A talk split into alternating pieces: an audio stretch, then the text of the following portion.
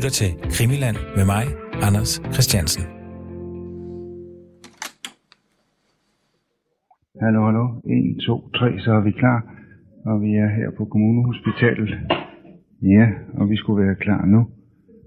I de næste to udgaver af Krimiland, der vender vi blikket væk fra Estonia og tager derimod en tur til Højbjerg, som er en forstad til Aarhus.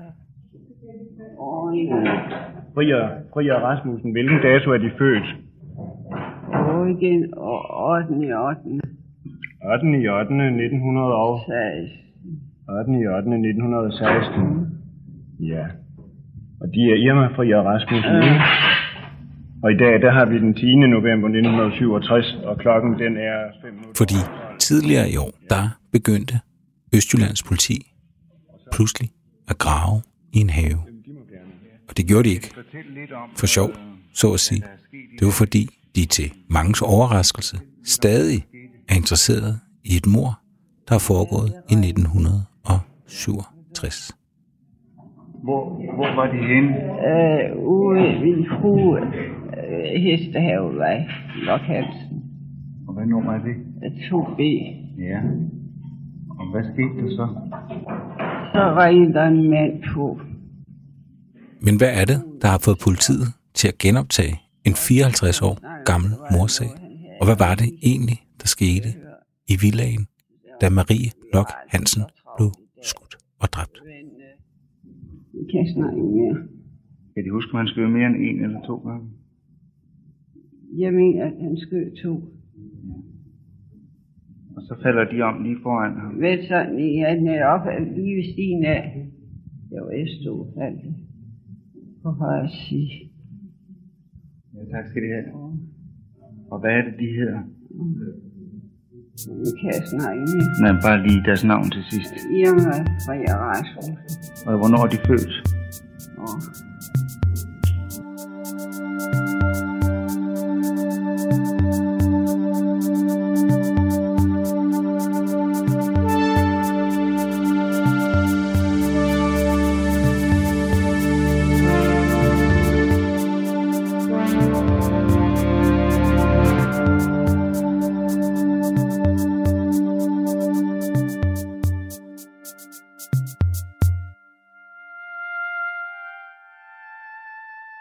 Jeg sidder forholdsvis tæt på mikrofonen, men det er sikkert også godt nok. Det må du meget gerne. Ja. Måske vi skal starte med det nyeste. Hvad er det, der, der er sket her i år i forbindelse med Højbjergmordet? Ja, for nogle uger siden, øh, i marts, der var politiet, jeg tror ikke, det var politiet selv, men øh, der var nogle folk sammen med politiet ude og grave i, bagved en have i Højbjerg, Mm. ikke så langt fra morstedet, på Mm. en vej, der hedder Ebæksvej. Det her, det er Jørgen Skovsted. Han er journalist, og så har han skrevet to bøger om det, man kalder Højbjergmordet, altså drabet på Marie Lok Hansen. Det er en, række, øh, en samling rækkehuse, og bagved dem er der sådan en lille sti, øh, som er en fælles sti, og lige i udkanten af den sti er der blevet gravet, kan man se. Ja. Og ved man noget om, hvordan det kan være, at man så mange år efter lige pludselig tager ud i en have og graver? Altså politiet har ikke fortalt, hvorfor de har gravet, og de har sagt, at de ikke har fundet noget derude. Så for det ved vi ikke så meget. Nej. Men, hvad- men hvad, hvad siger det dig? At, øh, at et mord, der er begået i 67, øh, stadig øh, er en del af en, en eller anden form for efterforskning?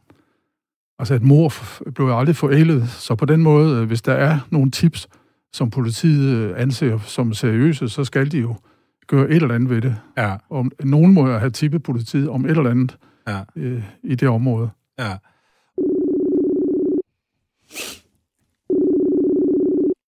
Ja, 1, 2, 3, 4, 5, det er en lydtest. 1, 2, 3, 4, 5, og jeg håber, at jeg nogenlunde holder samme afstand hele tiden. Ja, ved du hvad, det lyder rigtig fint. Det her, det er Dines Bogø. Han er foredragsholder og historiker, forfatter, og han har beskæftiget sig indgående med mordet på Marie Lok Hansen i 1967. Ja, øh, det, lad os kalde det en interessegruppe, som, som jeg også er medlem af, eller mere eller mindre øh, indstifter af. Har, der er mange, der har undret sig over, at, at man, øh, man begyndte på det. Og så er der en af medlemmerne, der siger, at han øh, for fire år siden øh, begyndte at skrive til politiet om, øh, om sin teori, og øh, han mener, at øh, det er ud fra, fra det, han har fortalt dem gennem fire år, at der er årsag til, at de er nu gået i aktion.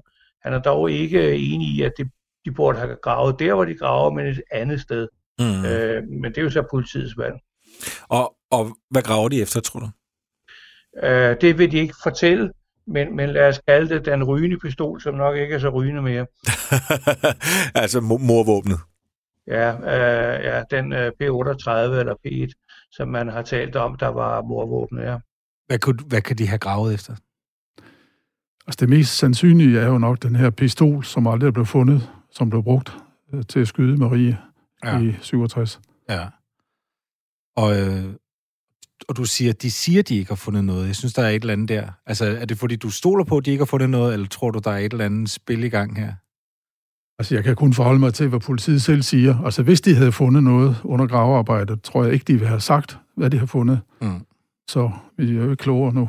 Nej, så det ikke. Var, har du været ude, og, var du ude at se det? Har du ude at kigge i området? Jeg har været ude at se, øh, at man kan se, der er gravet. Ja. Politiet sagde også, der var gravet et lille øh, smule inde i den have, der altså ligger lige bag stien. Det kan man så ikke se, men altså, der skulle være gravet lidt også derinde. Kan du beskrive noget om omfanget af grave, gravearbejdet?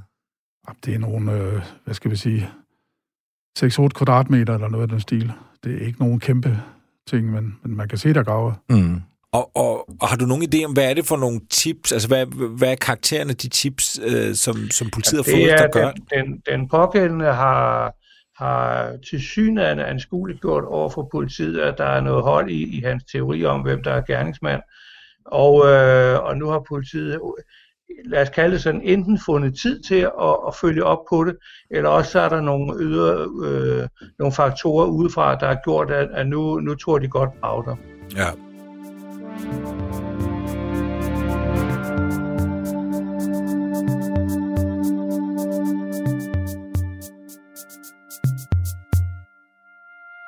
Men øh, lad os da prøve at hoppe, hoppe helt tilbage. Fordi vi skal jo tale om et mor, der blev begået i, i 1967, og det er på en, øh, en kvinde, der hedder Marie Lok Hansen. Hvem var hun? Marie var gift med Oscar Lok Hansen, og så efternavnet Lok Hansen stammer fra ham. Og de boede i Højbjerg på en øh, vej, der hed Hestehavevej. Og deres hus var bygget øh, i starten af 60'erne som sådan et funktionalistisk hus med fladt tag og så videre. Meget stort hus, der lå i, som en sidevej til Hestehavevej. Sådan en lille, en lille sidevej, der blev kaldt Hestehalen. Mm. Der lå en 5-6 nyere huse på den lille stikvej. Og deres hus øh, lå for enden af stikvejen, og lå samtidig også ud til Oddervej, som er den store vej, der går ned fra, fra havet og op, op øh, igennem Højbjerg. Mm. Og øh, du siger, det er et stort hus. Øh, hvem, hvem var de, og var var de velhavende? Altså, Lok Hansen var ingeniør og var medejer af et meget stort ingeniørfirma, sammen med en, der hed Søren Jensen. De havde nok det største firma her i området dengang. Øh, hun er født øh, lidt nord for, for Aarhus i forstaden Lisbjerg 1924 uh, øh, i en, øh, det har været nævnt også flere gange, meget fattig familie. Hun havde to brødre og to, to søstre, og øh, nogle af os mener, at det har præget hende meget, at, at hun kom på så fattig gård, hvor, hvor det har været vigtigt for hende hele tiden at sørge for, at hun ikke var afhængig øh, af, af, af noget økonomi på, på nogen måde. Hun, hun bliver forlovet i 1944 i slutningen af besættelsen øh, med Leif Jørgensen, øh, som er, er malersvend, og øh, hun bliver gift med ham i 46. De kender hinanden blandt andet fra nogle dilettantforestillinger, øh, som hun øh, spillede med i. Og dem har vi en hel del meget, meget fine øh, fotos fra, og, og hun, hvor hun spiller med. Mm. Og så bliver hun, øh, altså på et tidspunkt, får hun jo en ny ægtemand, øh, Oscar Lok Hansen. Hvordan, hvordan går det til? Ja, hun, hun, har, hun har forskellige øh, job øh, i, øh, i Aarhus. Hun øh, tager øh, eksamen, og hun arbejder øh, som øh, telefonist blandt andet ved JTAS. Hun er korrekturlæser og kontorassistent, og på et tidspunkt bliver hun ansat øh, i, i firmaet Lok Hansen og Søren Jensen øh, der bliver hun ansat som kontorassistent.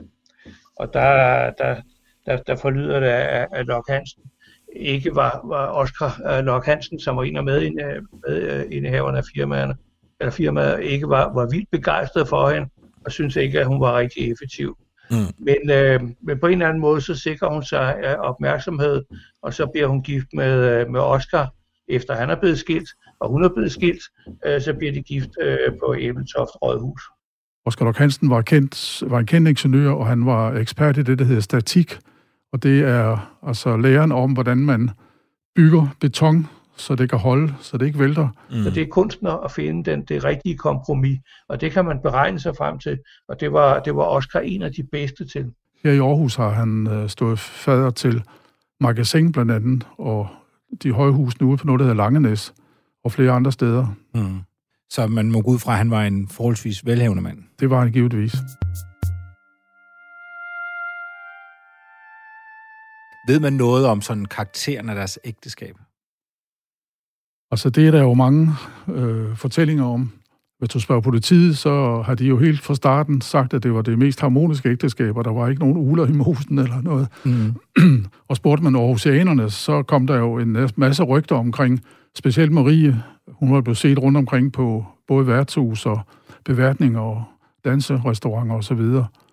Både alene, men også sammen med øh, andre mænd, og så ikke med Oscar. Hvis du spørger, det hed Aarhus Politi dengang, så var det et øh, perfekt øh, ægteskab, øh, lykkeligt øh, og harmonisk og, og så videre, så videre. Øh, og hvis du spørger øh, mange, som ikke vil lave om på, på den øh, version, så bliver det bekræftet. Og spørger du så nogen, som uden for referat, øh, så får du en helt anden version af, hvordan deres ægteskab var. Og hvad er det for en version? Øh, den, øh, den øh, nærmer sig nærmest en, øh, hvad skal vi kalde det, fornuftægteskab, hvor hun sikrer sig, at hun er økonomisk godt stillet, har en bil og kan købe det, hun har lyst, øh, og ikke afhængig af at skulle arbejde. Øh, og hans interesse er, at han får en, en, en, en rigtig godt udseende øh, dame, øh, som både er øh, husholderske og, og, og, og været inde og samtidig også mor for hans, øh, hans datter. Mm. Det er en adoptiv datter. Ja. Og øh, hvis vi hopper frem til selve øh, mordagen. Altså det er jo den 10. november 67, hvor Marie er i huset sammen med sin hushjælp, Irma Frier Rasmussen hed hun. Hun er ude et par gange om ugen og hjælper med at gøre rent og rydde op efter, hvis de har haft gæster og den slags. Og så er der faktisk en tredje kvinde i huset, en der hedder Lisi Rasmussen, nej, undskyld, Lisi Christensen, som arbejder nede i kælderen. For nede i kælderen er der en duplikator, som bliver brugt øh, til at selvfølgelig duplikere nogle ting, som typisk er for nogle lærebøger, som Oscar Lok Hansen skriver, og som hans kone, altså Marie, mangfoldiggør. Og for at kunne nå det arbejde, som hun gerne vil nå, Marie, så får hun fat i en kvinde, Lise Christensen, der bor i området derude. De kender ikke hinanden specielt meget, men møder hinanden sådan igennem nogle andre. Og hun spørger så Lise, om hun kan hjælpe til dernede. Så der var de tre kvinder i huset præcis øh, den dag, og da klokken er cirka 5 minutter i 11, ringer det på døren. Og da klokken er lidt før 11, øh, der ringer det på døren. Hun sidder inde i stuen og, øh, og, og spiser lidt, øh, lidt snitter. Og på det tidspunkt sidder Marie i stuen sammen med Irma. De får sig en ostemad og en kop kaffe. Og da de hører det ringer, så siger Irma, jeg går lige ud og åbner. Så siger Marie, nej, det er nok til mig, så jeg går selv ud og åbner. Øh, husassistenten Irma er, er ved at rejse for at gå ud og åbne, men så siger Marie, jeg går ud og åbner. Øh, enten fordi nu, det kunne hun lige så godt, hun sad nærmest øh, entréen, eller også fordi hun måske havde en fornemmelse af, hvem det kunne være. Det, det ved man ikke. Men, men hun går derud, og øh, Irmas øh, forklaring senere, øh, det er, at hun hører øh, Marie sige, øh, øh, hvis de kan gøre det kort, og så lukker hun en mand ind.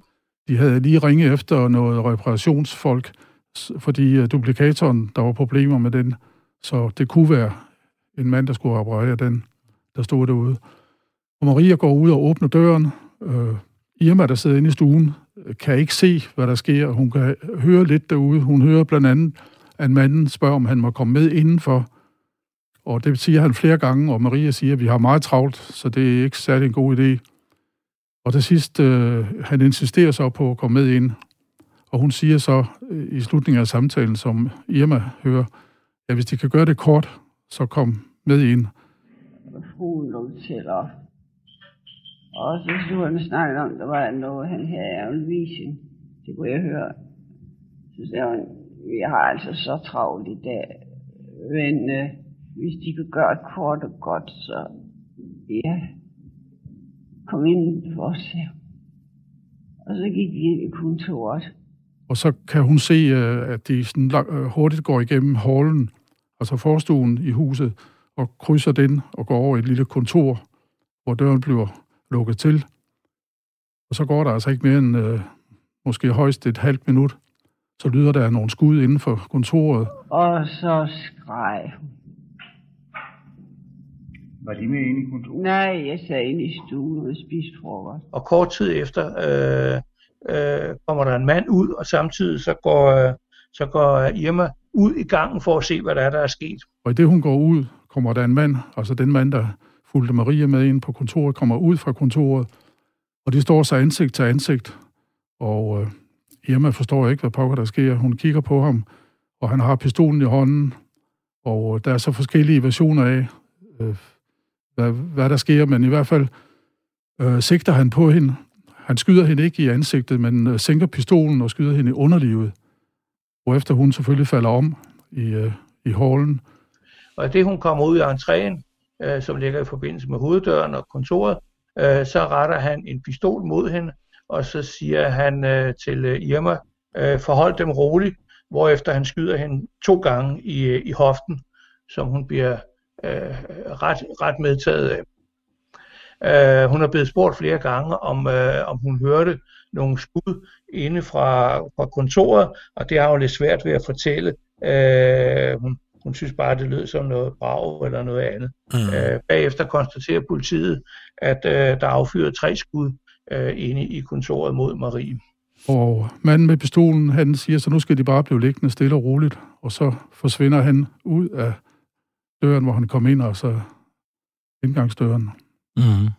Og nede i kælderen, hvor Lise Christensen er, der hører hun jo noget spektakel ovenpå. Hun hører ikke selve pistolskuddene, men hun hører nogen, der taler og kan ikke forstå, hvad der sker. Så hun går op til trappen, der fører op til forstuen, og spørger, hvad, hvad sker der her? Og Irma, som, som ikke er bevidstløs, hun ligger ned og er skudt, men siger, at der er en, der har skudt, så skynd dig at få fat i politiet.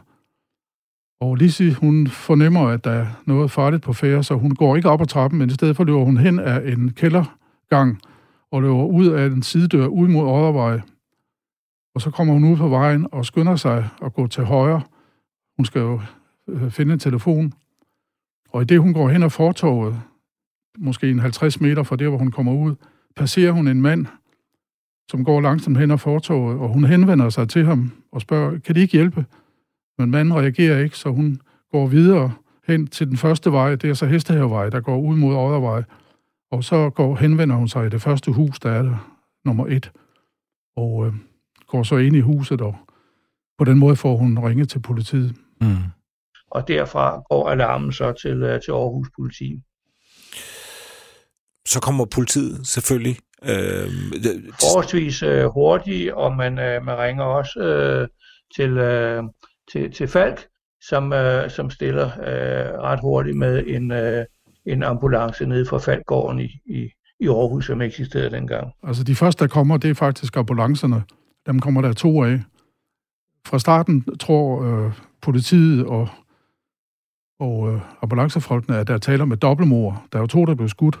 Mm. De ved ikke, hvilken tilstand hverken Marie eller Irma er i. Så da ambulancefolkene kommer, så går de jo straks ind til Marie, som er den hårdest sårede, og øh, desværre så flytter de hende, fordi hun ligger lige øh, op ad døren, så de kan stort set ikke få døren op. Så de flytter lidt rundt på hende, hvad man jo sådan set ikke må omkring mm. øh, en morsag. Men de konstaterer meget hurtigt, at hun er simpelthen afgået ved døden. Så hende får de bukseret ud i den første ambulance og kørt afsted.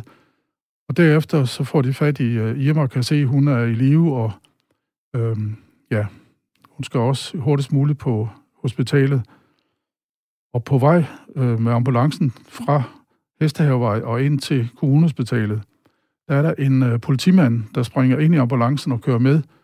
Og da de kommer ned til Vestre Allé her i Aarhus, hvor kriminalpolitiet har til huse, så får han ambulancen stanset der, og skynder sig op og henter en båndoptager, og kommer tilbage i ambulancen og tager med op på kommunhospitalet. Fordi han ved godt, at det her er meget kostbart. Hvis de kan nå at afhøre Irma, inden hun skal opereres, så er det måske det, der kan opklare det her. Hallo, hallo. 1, 2, 3, så er vi klar. Og vi er her på kommunehospitalet. Ja, og vi skulle være klar nu. Og mens øh, øh, operationspersonalet er ved at gøre Irma klar, øh, så, så bliver hun interviewet. Hvad, hvad, hvad kan Irma fortælle?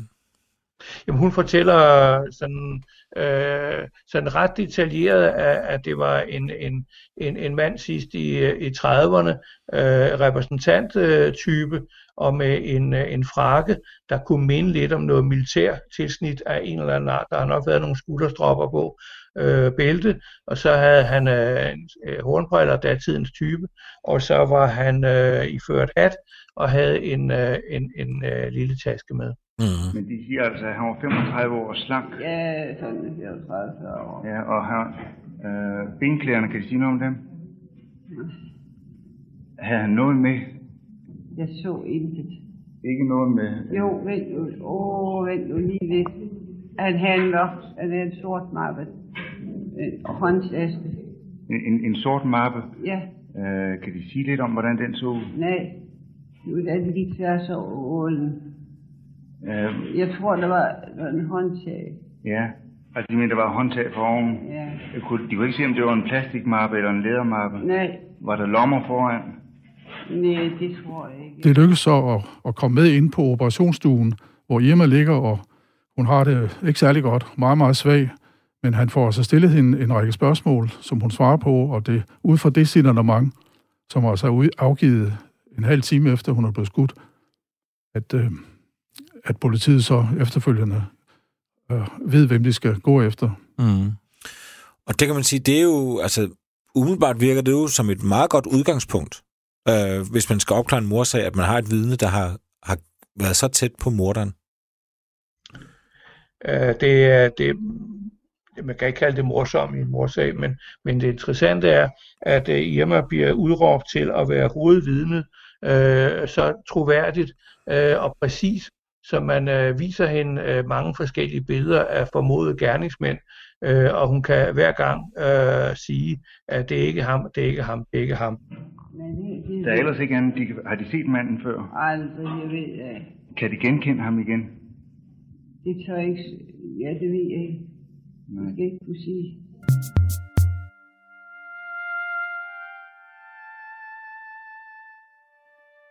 Det, der var også andre vidner, som så øh, den pågældende person uden for huset.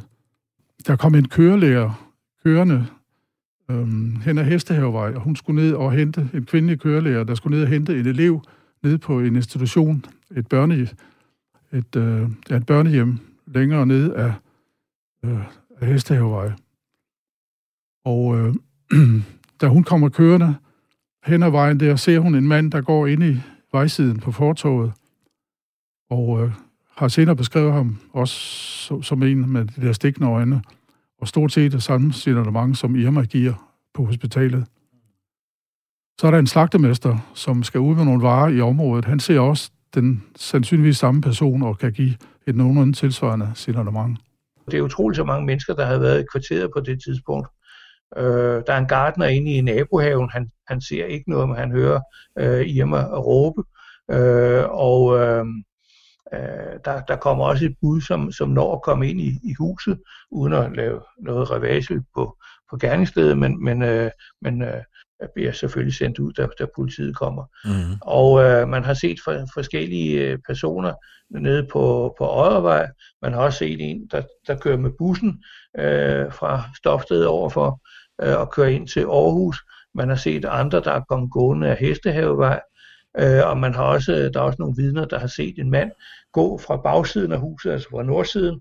Øh, der er en, øh, en, en, en, en sti, der fører direkte ind i, øh, i skoven fra deres øh, hovedindgang, øh, som, som ligger på nordsiden. Og der er en sti, der fører direkte ind i skoven, og, og der er nogen, der mener, at de har øh, set en mand passere ind i skoven hen til, øh, ikke hen til, det ved man jo ikke, men øh, ret, øh, ikke ret langt derfra, der ligger SOK's kommandobunker. Altså Søvandets operative øh, kommando? Ja. Og hvad med, hvad med den mand, som øh, Lisi møder, da hun øh, løb ud på vejen? Er der grund til at tro, at det er gerningsmanden? Der er grund til at tro, at det er gerningsmanden, men hun, øh, hendes signalement er ikke så præcist, fordi hun ser ham nærmest kun bagfra. Men øh, det er en mand, der har sikkert samme frakke og hat på i hvert fald. Mm. Men øh, hendes signalement af ansigtet er ikke særlig præcist. Mm. Er der nogen af de vidner, der simpelthen ved, hvem det er? Hvem gerningsmanden er, siger, at det er ham? Nej, det er det desværre ikke. Nej. Hvad, hvad gør politiet så? Ja, hvad gør politiet? Altså, de, øh, de gør ikke det, som de burde have gjort fra starten, nemlig at afspærre området. Det er jo noget, man i dag ved er børnelært om ved et gerningssted. Det skal afspærres hurtigst muligt, så der ikke kommer nogen uvedkommende øh, på, på området. Og det får de simpelthen ikke gjort, og det betyder, at øh, der er flere mennesker, der, der... Altså, de ser jo, der er ambulancer og politi, så det tiltrækker jo altid nysgerrige. Så der er mange, der stopper op og kan gå rundt ind i haven og nærmest gå ind i huset øh, den første times tid efter mordet. Altså, jeg har talt med flere, der, der netop øh, var på stedet lige mm. efter mordet, og det er jo helt uhørt, at man kan det. Mm. Og så meget hurtigt bliver rejseholdet, som jo var aktivt dengang, de blev tilkaldt, og de sender 20 mand til Aarhus, som, som skal forsøge at opklare det her sammen med de stedlige, og det lokale politi her i Aarhus. De blev opdelt i to, og så to af gangen, en for det ene og det ene for det andet, skulle øh, efterforske forskellige områder. Altså nogen skulle tale med naboer og familie, og nogen skulle øh, altså opsøge familiemedlemmer og folk, der havde tilknytning til, til de her mennesker derude. Mm. Har de nogen, øh, har de nogen mistænkte? Ikke, øh, nej, det kan man ikke sige. Det mm. har man faktisk ikke. Altså, der er jo flere, der er jo flere, der peger på forskellige folk. De får en vanvittig stor, stort antal henvendelser fra offentligheden, og de efterforsker og bruger så virkelig mange kræfter på at finde ud af, hvordan det her hænger sammen. Jeg læste et sted, at, øh, at man, man, man anslår, at politiet har talt i omegn med, med 20.000 mennesker i forbindelse med den her øh, morsag. Altså når man, når man skal, skal, skal øh, lave noget, noget, noget årsberetning og lignende, så gælder det jo altid om at kunne fortælle øh, til, til skatteborgerne, øh, hvor, hvor, meget, øh, hvor mange timer, hvor mange rapporter man har brugt på den og den sag, øh, så, så vi alle sammen kan se, at de har været øh, virkelig nede og, og, og grave dybt. Du, du tror ikke på det? Jo jo, ja, der er ingen tvivl om, at de har, har virkelig brugt utrolig mange timer på alle mulige. Der var også en eller anden, der sendte et brev til, til, øh, til politiet, som de brugte mange ressourcer på. Der er blandt andet en mand, som, som øh, henvender sig til politiet og siger, at han kom forbi lige på drabstidspunktet og kunne huske, der, sad, der holdt en hvid bil lige øh, bag huset, og han kan huske, at den havde nogle numre på nummerpladen. 648, det var de sidste tre cifre. Og fordi han selv havde samme cifre i sin, øh, på sin bil. Og øh, det var jo interessant for politiet selvfølgelig at finde frem til den her bil med de tal. Og de brugt vanvittigt meget. Det tog dem faktisk et halvt år at finde ud af, hvem den her mand var, fordi han ville ikke øh, give sig til kende. Det var mm. anonymt. Han skrev også til Jyllandsposten øh, om den samme henvendelse. Og øh, han sendte et brev, som øh, politiet så havde som det eneste mulige spor. Og det brev var skrevet på en speciel skrivemaskine og på noget specielt papir. Og det lykkedes politiet at finde ud af, dels hvad der var for noget papir, og dels hvilken skrivemaskine, der blev anvendt. Og ud fra det kunne de så finde frem til et, et, øh, et, det ved, reklamebyrå, hvor han var ansat. Og det viste sig så, at, øh, at det var simpelthen øh, en af hans kollegaer, der havde den bil med det nummer på, som han ville angive og kaste, og så... Det, det, det, det, det, det, er jo, det er jo mere end en grov spøg, vil jeg sige. Ja, det var det så. Han fik også øh, sin straf for det, selvfølgelig.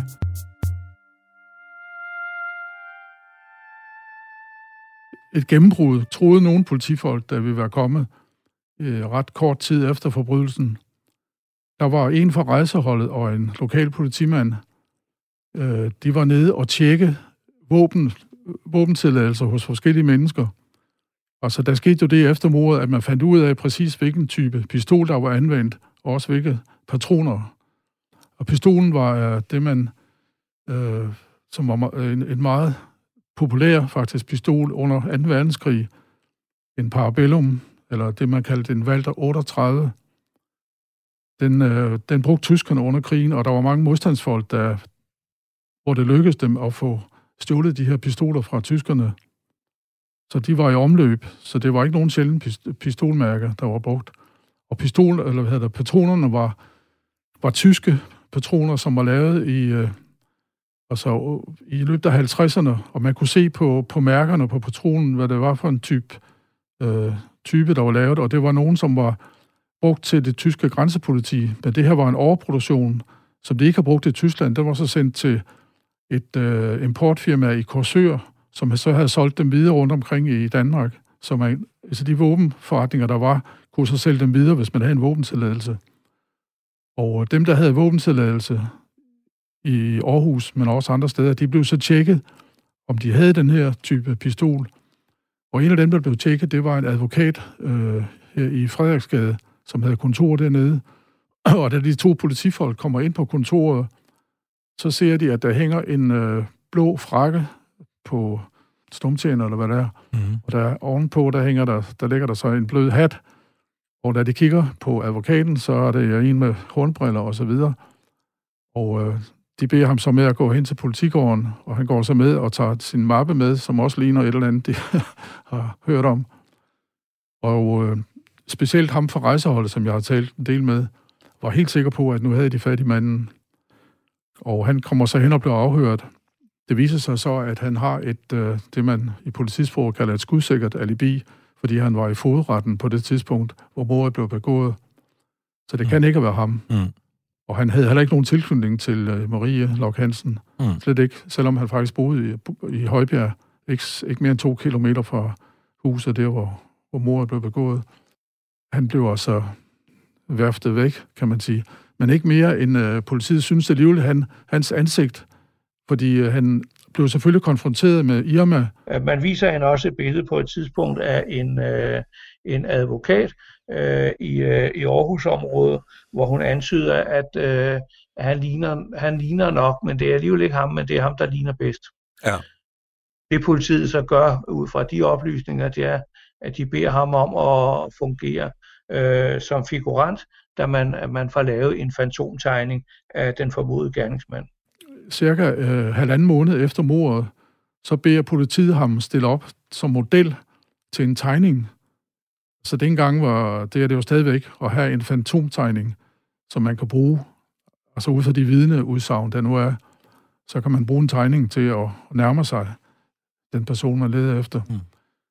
Så det var en, en tegner her for Aarhus Stifttidende, som øh, op på ved Kriminalpolitiet blev sat over for den her pågældende advokat, og så skulle han ud fra, han skulle ikke bare tegne ham jo, han skulle tegne ham ud fra det mange, som Irma havde givet.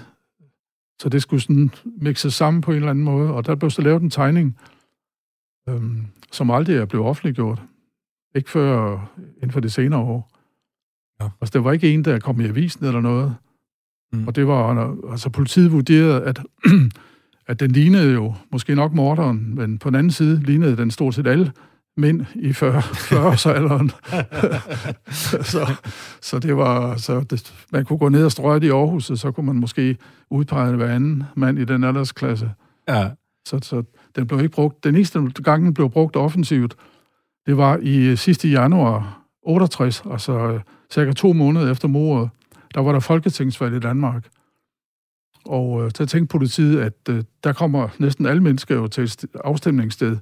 Så der stod øh, politifolk alle steder, hvor der skulle stemmes, med den her tegning, en lille øh, kopi af tegningen. Ja. Så stod de og, med og holdt den her tegning op og kiggede på folk. Og hvis der var nogen, der lignede meget, så fulgte de efter dem, når de kørte hjem. Og så det ikke, altså, så det ikke så for opsigtsvægtende ud, og fulgte så med dem hjem og snakkede med dem. Øh, ja. Han står ja. simpelthen model, så at sige, til... Han står, han står model øh, til det, og han, øh, han, han bliver selvfølgelig øh, kendt af, af forskellige, og nogle forfattere har, har egentlig på et tidspunkt, da de skrev den, den en af de første bøger, øh, troede, at han også var gerningsmanden. Ud fra, at han havde noget militær tilknytning, og øh, han havde våbentilladelse til en P-38. Kan, kan det være ham? Det, det, det tror jeg ikke selv på, at de pågældende forfattere, de, de tror heller ikke selv på det mere, men, men øh, hvis man læser deres første bog, øh, så, så, så ligger det faktisk op til, øh, at det, øh, at det, det er ham, som, som de har i, i kikkerten på det tidspunkt.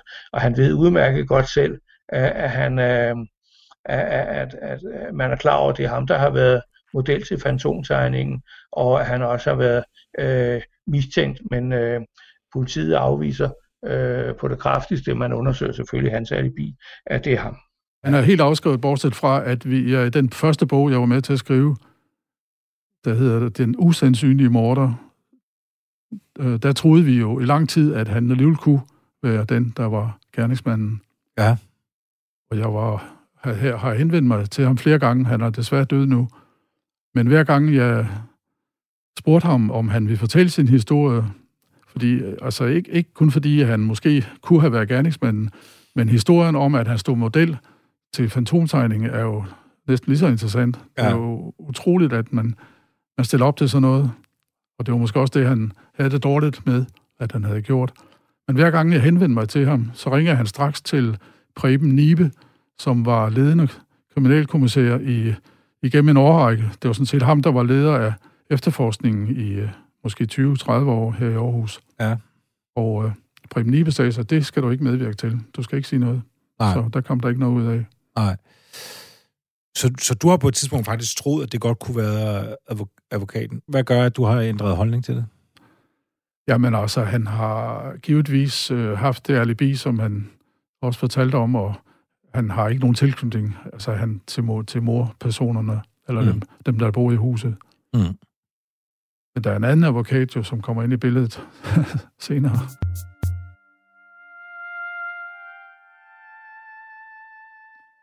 Men en af de ting, som man kan sige, politiet øh, har overset, stort set, det er vist godt, det eksisterer, det er, det er ægtepakten, som øh, blev underskrevet af de to ægtefolk i huset derude, altså Oscar Lok Hansen og Marie Lok Hansen, de lavede en, både testamente og en ægtepagt øh, i ugen før mordet. Og den her ægtepagt skulle underskrives, eller skulle tinglyses, undskyld. Den var blevet underskrevet af, af begge to ugen før, men den skulle tinglyses samme dag, som mordet sker. Det er jo, det er jo påfaldende, at, øh, at netop den 10. november 1967 ligger ægtepakten øh, klar til at, at blive tinglyst.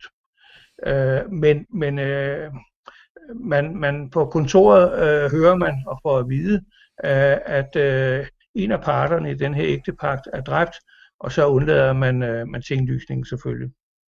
Men øh, nogen forsøger udefra øh, at forhindre, at denne ægtepagt kommer til, til politiets kundskab.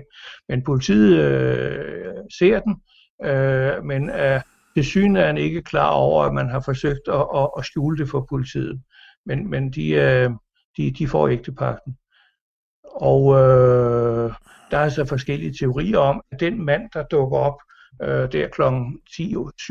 10.57, 58, øh, at han kom der øh, for at få øh, Marie til at, at skrive under på, at ægtepagten skulle annulleres. Øh, øh, det, det er så en, en teori, så er vi inde på det med ægtepakten, der har betydning for, hvorfor skulle det lige være den dag. Det er påfaldende, at de to datoer de er helt sammenfaldende. Øh, så, så skulle det være en eller anden, der havde kendskab til ægtepakten, og som følte, at det var vigtigt. Mm. Så kan man jo sige, hvem, hvem har interesse i det? Den eneste, der kunne have interesse, det er Oscar, øh, som øh, har bedt nogen om at hjælpe med at, at sørge for at få stoppet den ægtepagt, da han har fortrudt den. Øh, det er jo ikke ham selv, fordi han, han er jo ikke på stedet, men så skulle han have bedt nogle andre om det. Når den var tinglyst, så vil hun få overdraget huset og en del af værdierne, altså de mange penge, som han lå inde med. Altså, han ville ikke skilles, mm. men uh, Maria, som det som måske også senere kom frem, øh, havde mange, eller ikke mange, det ved vi ikke, men hun havde i hvert fald bekendtskaber uden for ægteskabet. Ja. Hun havde sandsynligvis en eller flere elskere undervejs.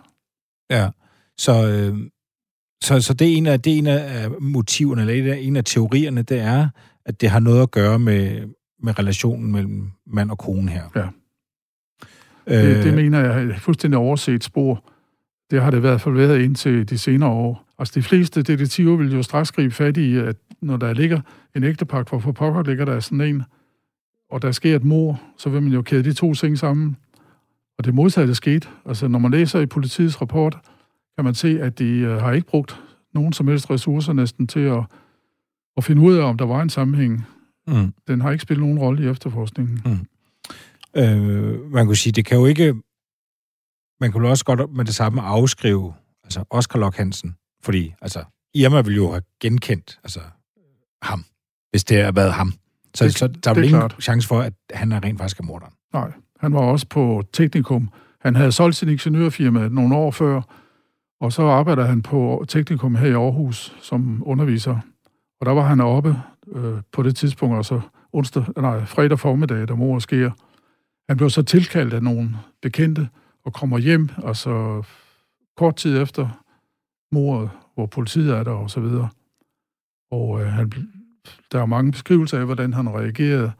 Men en af dem, som var derude, var en journalistelev fra Aarhus Stifttidende, Paul Black. Han, han stod øh, tæt på, hvor, hvor Oskar Lok Hansen kommer hen, og politiet meddeler ham, hvad der er sket. Og han siger så, nu har de har skudt Marie. Og det er jo noget meget mærkeligt uh, udsagn at komme med. De har skudt Marie. Og hvem er de? de jeg har talt med Paul Black, han er desværre også afdød nu, men uh, øh, øhm, han holder fast i, at det var det, han hørte. Uh, han, han agerer lidt, uh, lidt pudsigt, og det har også været omtalt flere gange. Øh, han går med forskellige udtalelser, som ikke alle er helt enige om, hvad det er, han siger, men, men noget med, at så gjorde de det alligevel, øh, og nogle andre mener, at han øh, siger noget med, jamen så skød de hende. Altså som om, at han, han vidste, at Marie måske kunne være i fokus på en eller anden måde, men, men det var ikke den løsning, han havde forventet. Nej. Nej, og der er selvfølgelig også, man kan jo heller ikke lade være med at bemærke, at han siger de, altså øh, ikke ja, ham, ham, men han siger ja, de. Altså, ja, ja det, det, det, det gør han.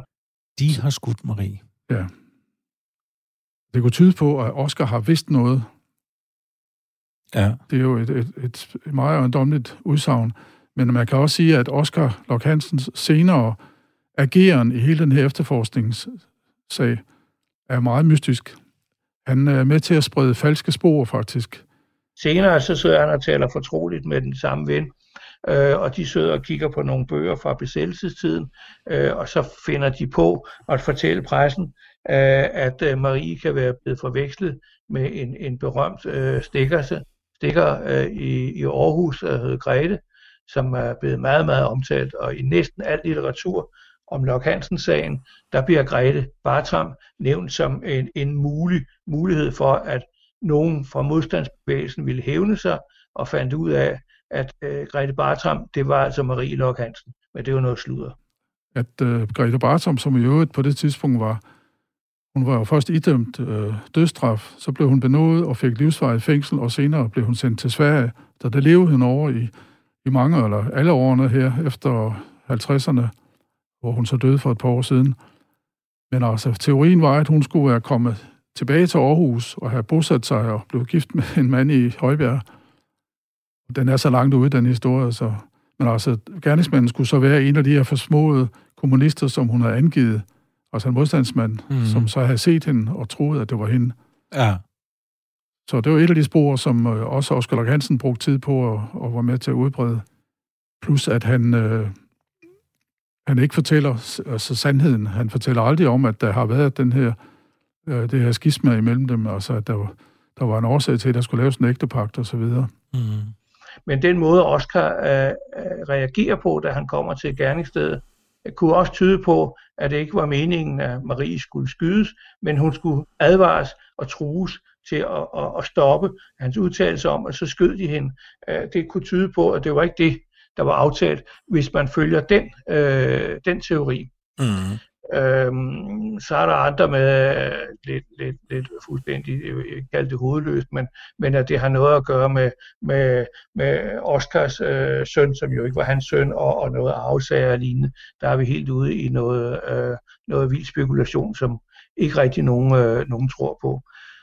Så er, der, så er der den anden mulighed, som ikke er særlig utænkelig, det er at Rie, øh, som jo var rimelig træt af Oscar, men, men som fandt sig i det, øh, fordi hun var økonomisk øh, godt stillet, men man kunne forestille sig, at hun ville sikre sig øh, en tilsvarende øh, økonomisk godt stillet fremover, men uden Oscar.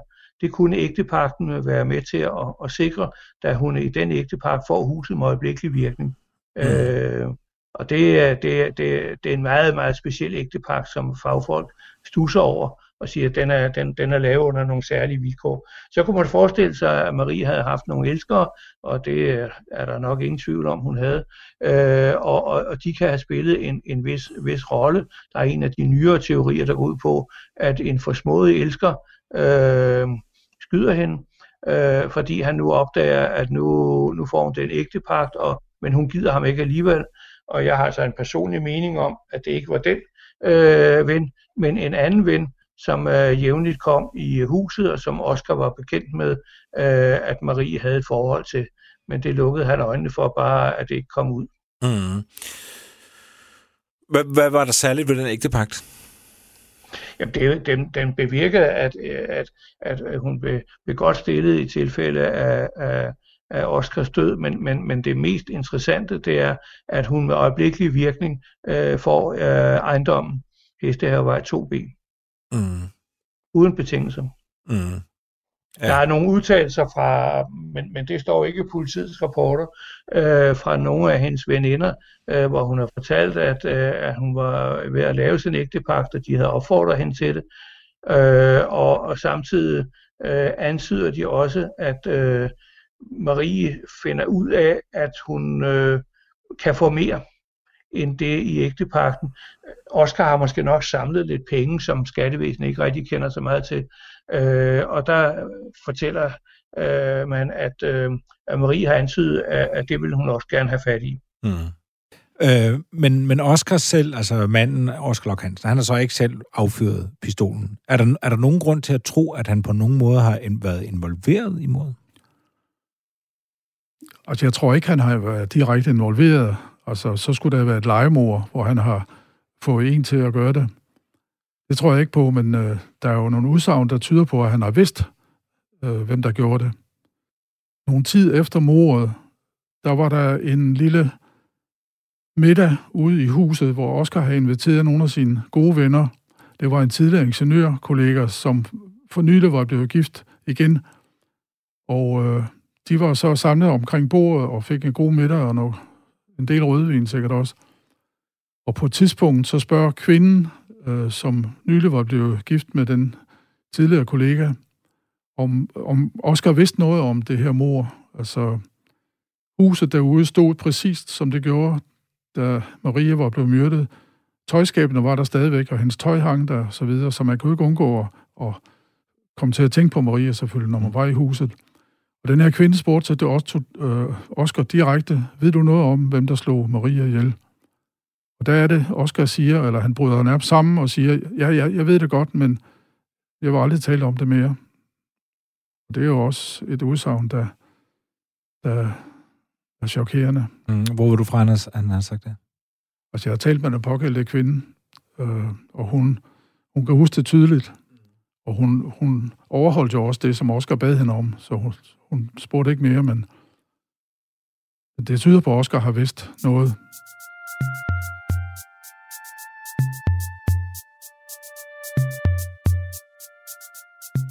Det her, det var altså første del af Krimiland om Højbjergmordet. Anden del kommer i næste uge, og min gæster, det var altså journalist og forfatter Jørgen Skovsted, og forfatter og foredragsholder Dines Bogø.